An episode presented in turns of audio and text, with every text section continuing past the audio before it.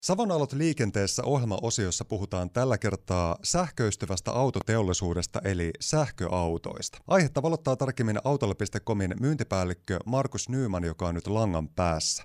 Markus, jos puhutaan tästä sähköistyvästä autoteollisuudesta, ja siitä on paljon puhuttu viime vuosien aikana koko ajan enemmän, tekniikkakin tunnetusti on kehittynyt ja kuluttajien kiinnostus aiheeseen kasvanut, niin missä tilanteessa liikutaan juuri tällä hetkellä tässä sähköistyvässä autoteollisuudessa näin vuonna 2022? Sanoisin, että ihmisillä alkanut tässä niin viimeisen vuoden, vuoden kahden sisään kiinnostamaan sähköautoon huomattavasti enemmän, että ö, aletaan miettimään vaihtoehtoja, että olisiko siihen omaan käyttöön sittenkin fiksumpi ottaa tämmöinen tuota sähköauto. No totta kai eh, polttoainehintojen nousu on vaikuttanut varmastikin monella ihmisellä ähm, päätökseen sitten tutkia enempi sähköautoja ja punnita niitä vaihtoehtoja, että, että tota, tulisiko se taloudellisesti sitten järkevämmäksi ottaa tämmöistä sähköautoa. Markus Nyyman, autolle.comin myyntipäällikkö. Teillä autolle.comissa noin 15 prosenttia liikevaihdosta tulee juuri niistä sähköautoista. Ja jos nyt mietitään teidän autolle.comin asiakkaita, niin mitkä on yleisempiä seikkoja tai aiheita kuluttajien keskuudessa, jotka nyt erityisesti puhuttaa ja kiinnostaa näissä sähköautoissa?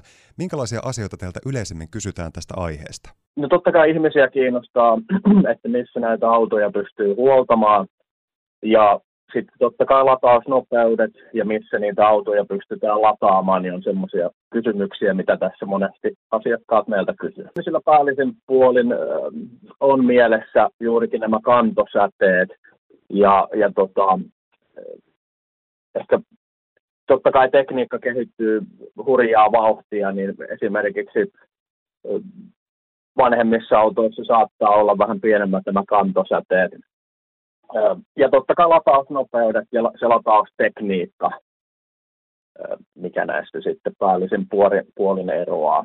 Mitkä on kenties sitten Markus Nyman sellaisia yleisiä väärinkäsityksiä tai väärinymmärryksiä, joita ihmisellä saattaa olla, kun puhutaan sähköautoista tai sähköistyvästä autoteollisuudesta? No esimerkiksi yksi semmoinen, mikä mulla tulee tässä mieleen, on, on että näitä sähköautoja ei tarvitsisi ollenkaan huoltaa. että totta kai niin on kuluvia normaaliosia. Ja, ja tota, totta kai näissä ei polttomoottoria ole, niin sinne ei tarvitse öljyä vaihtaa, mutta totta kai jarrunesteet ja jarrupalat ja levyt, niissäkin samalla kuluu kuin normaali polttomoottori käyttöisissä autoissa. Autolla.comin myyntipäällikkö Markus Nyyman, monissa perheissä saatetaan niin sanotusti vääntää joskus hyvän tahtoisesti kättä, kun keskusteluun tulee se uuden auton hankinta.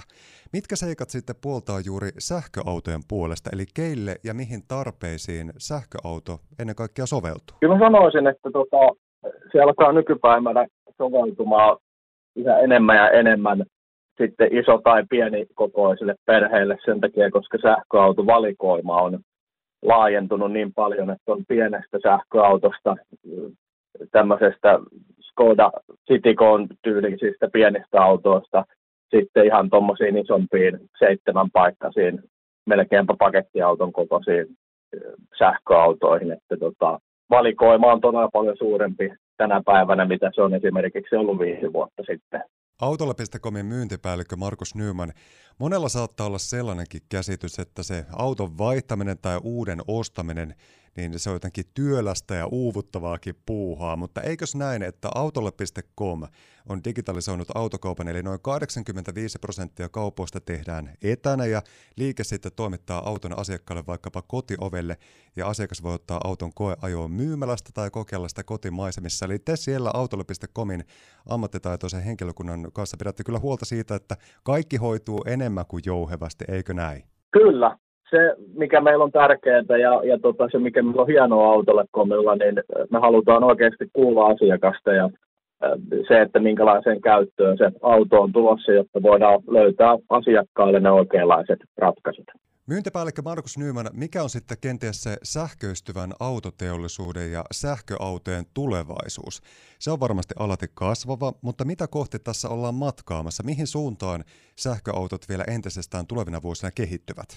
No mä uskoisin, että, että tota, totta kai autojen kantosäde kasvaa jonkun verran ja, ja tota, totta kai tämä latausverkosto kasvaa myös hyvin paljon seuraavan, sanoisin, kymmenen vuoden sisällä. Ja latausnopeudet kasvaa myös hyvin paljon, mikä sitten helpottaa totta kai pidempien reissujen ja lyhyempien reissujen tekemistä, että vaikka akkujen koot ei välttämättä kasva niin, että tuhat kilometriä pääset yhdellä latauksella, mutta se, että latauspisteitä löytyy paljon ja se, että jos saat vaikka koko akun ladattua kymmenessä minuutissa, niin, niin, niin sehän alkaa sitten olemaan jo pidemmän matkan kannalta myös jo ihan fiksu ratkaisu. Autolla.com tekee autokauppaa kuopiolliseksi Vantaalla, Tuusulassa, Oulussa ja Raisiossa muun muassa.